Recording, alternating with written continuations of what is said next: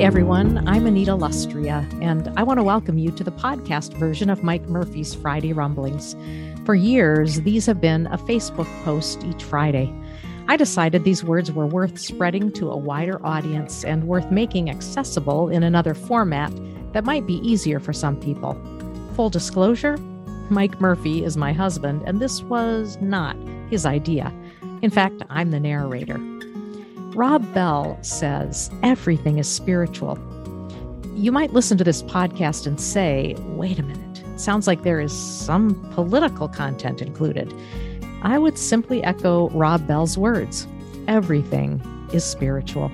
Give the rumblings a listen and see if you agree, or maybe you'll disagree, but I guarantee it will be food for thought. Whether you agree or disagree, keep the conversation going. Also, if you want a print version of the rumblings, you can find it in the show notes or friend Mike on Facebook. Now, are you ready to rumble? Hi, friends. Before I dive into this week's rumblings, I just want to say it was good to be away for a bit of time visiting family and friends. Mike and I are back, and I am once again reading Mike's rumblings. Uh, if any of you would like to support the rumblings, you can feel free to head to the website anitalustrea.com and at the bottom of the page you can click on the Patreon icon, which is a P, and support it that way, or you can just give a gift simply uh, via PayPal by using the address producer at anitalustrea.com. And now I'll ask it again. Are you ready to rumble? Rumble 1. In spite of what is being said, to be awakened and labeled as woke is a compliment. Rumble 2. Rich Villodas, pastor of New Life Church in Queens, challenges us with these words. The church is not to be found at the center of a left right political world. The church is to be a species of its own kind, confounding left, right, and so called middle, and finding its identity from the center of God's life. We are able to be at the center of God's life. It will indeed confound many. And if we aren't at the center, we're at the mercy of the whims of public opinion. Rumble 3 Love and suffering are part of most human lives. Without any doubt, they are the primary spiritual teachers more than any Bible, church, minister, sacrament, or theologian. Suffering can lead us in either of two directions. It can make us very bitter and cause us to shut down, or it can make us wise, compassionate, and utterly open, either because our hearts have been softened or perhaps because we feel as though we have nothing more to lose. Richard Rohr. Suffering, hardship, a string of bad luck, etc., can either wipe us out or make us stronger. There's a lot to be said for allowing such things to become our teachers. Tim Keller writes that the basic premise of religion is that if you live a good life, things will go well for you, is wrong. Jesus was the most morally upright person who ever lived, yet he had a life filled with the experience of poverty, rejection, injustice, and even torture. Christianity does not provide the reason for each experience of pain, but it does provide deep resources for actually facing suffering with hope and courage rather than bitterness and despair. Timothy Keller. Let's make it our habit to help those suffering to tap into resources of hope and courage. Of course, in order to help them do that, we might need to figure it out for ourselves. Rumble 4. Because inconvenient truths are considered to be incendiary in places like Florida and Texas and other such states, both young and old won't have the opportunity to grapple with things that matter things from the past that still inform the present moment and in many ways influence the future. Embedded in all this political and educational chicanery is one underlying truth. White people with power and their followers are deathly afraid of losing their privilege, and they will do anything to hold on to it. That includes dumbing down curriculum, erasing what's uncomfortable, and ridiculing those who ask them to think. They have become the cancel culture they accuse others of being. Rumble 5. If so much as a single one of you were missing, there would be an empty place at the great feast of life that nobody else in all creation could fill. Frederick Buechner. I have one life and one chance to make it count for something. I'm free to choose what that something is, and the something I've chosen is my faith. Now, my faith goes beyond theology and religion and requires considerable work and effort. My faith demands this is not optional. My faith demands that I do whatever I can, wherever I am, whenever I can, for as long as I can, with whatever I have to try to make a difference. Jimmy Carter. Carter and Buechner. Lord, if my witness is but a shadow of theirs, I will have lived well. Rumble 6.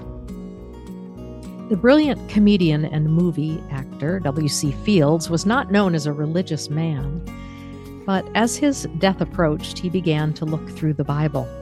When a friend asked him about his behavior, he humorously explained that he was just looking for loopholes. In one way or another, we all do that. Rumble 7. Wherever St. Paul went, there was a riot Wherever I go, they serve tea. N.T. Wright. Wright is a very accomplished theologian. He's making fun of himself here. Perhaps he was in the midst of a self assessment and didn't particularly like what he was seeing. Let's be honest, we've all probably been in that spot. Periodically, it helps to stop and do a life examine. It might reveal that we follow a rather passive Jesus, meek and mild, eager only for a spot of tea, avoiding anything controversial, and certainly not challenging us to be anything more than what we already are. Paul believed in a Jesus who had some feistiness and who he knew to be controversial, just as he was at times. The religious and political authorities certainly felt threatened by Jesus. He said things that just infuriated them. He even insulted Rome and its Caesar, saying in a subtle but nonetheless clear way that Caesar's claim to divinity was suspect. There's no doubt in my mind that Jesus, and for that matter, Paul, made time for their personal version of a spot of tea with friends. But there was something else going on, something that stirred the passions of both friend and foe both Jesus and Paul proved to be both provocative and charming, gentle and formidable, determined and easygoing. May it be so for us. Rumble 8 President Biden. I want to be crystal clear about what's on the ballot this year. Your right to choose is on the ballot this year. The Social Security you paid for from the time you had a job is on the ballot. The safety of our kids from gun violence is on the ballot. The very survival of our planet is on the ballot. Your right to vote is on the ballot. Even democracy. The MAGA Republicans don't just threaten our personal rights and economic security, they're a threat to our very democracy. They refuse to accept the will of the people. They embrace political violence. They don't believe in democracy. Democracy is indeed on the ballot this fall. There are very real threats to its very existence, and the whole world is watching. Rumble 9. At a resort in the Greek Isles, this sign welcomes visitors. Create a life you can fall in love with. For the most part, it's the quality of our decisions and our thoughtful response to the decisions of others that create the life we desire. Rumble 10 The Spirit leads us downward, to the bottom, to the place of humility, to the position and posture of service. That's where the Spirit, like water, flows. If you listen to the Spirit, you will realize that someone is angry at you or resentful toward you or worked behind your back to do you harm. Everything in you will want you to write them off or get them back. But the Spirit will draw you toward them in humility. If you listen to the Spirit, you will see a person or a group being vilified or scapegoated. Everyone is blaming them, shaming them, gossiping about them, feeling superior to them, venting their anxieties on them. But the Spirit will draw you to differ courageously and graciously. And you will risk your reputation in defending the person or people being scapegoated. If you listen to the Spirit, you will be drawn toward an opportunity to serve even to and with those who frighten or repel you. When you listen to the Spirit, it will be a source of great joy, one of the richest blessings of your life. Brian McLaren. If you listen to the Spirit, everything changes. If not, nothing does. May we all cultivate that desire and may it become the habit of our lives.